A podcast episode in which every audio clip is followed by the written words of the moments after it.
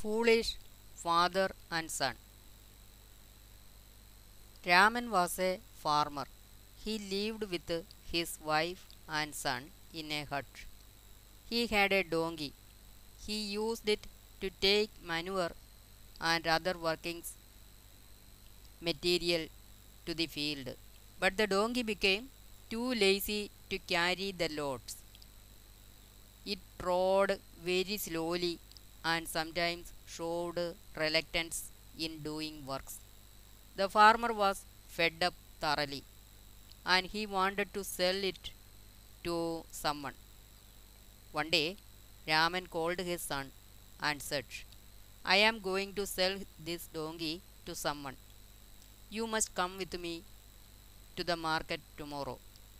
The son agreed, and they pulled along the donkey to the market the next day. On the way, some men said, Why doesn't one of them ride on it? It is a waste. Raman felt that it was right.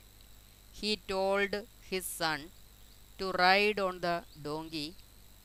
He rode on it. When they passed a junction, some said, Look, what an impertinence. When father walks, the boy sits on the donkey. What an irony. The boy felt it right, and he got down from the donkey's back, and Raman rode on it. A little time later, some ladies were passing them. They remarked, Why cannot both of them ride on together? Raman felt it right, and he told his son to get on and sit behind him. In this way, they rode to the city. Suddenly, a policeman stopped them and said, It is not allowed here. Get down from the donkey.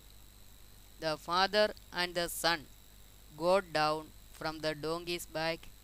They thought of a new plan.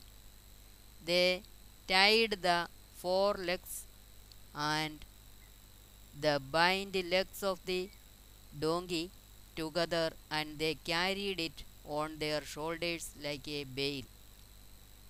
On the way, they had to cross a large canal. There was a small wooden bridge across it. When they entered the bridge, the donkey scared and it breathed once. The three of them fell into the water. Somehow or other, the father and the son escaped from the canal. But the legs were so tied together that the donkey could not escape. It drowned. The foolish father and the son came back home humiliated and worried. Giving ears to others, they found many difficulties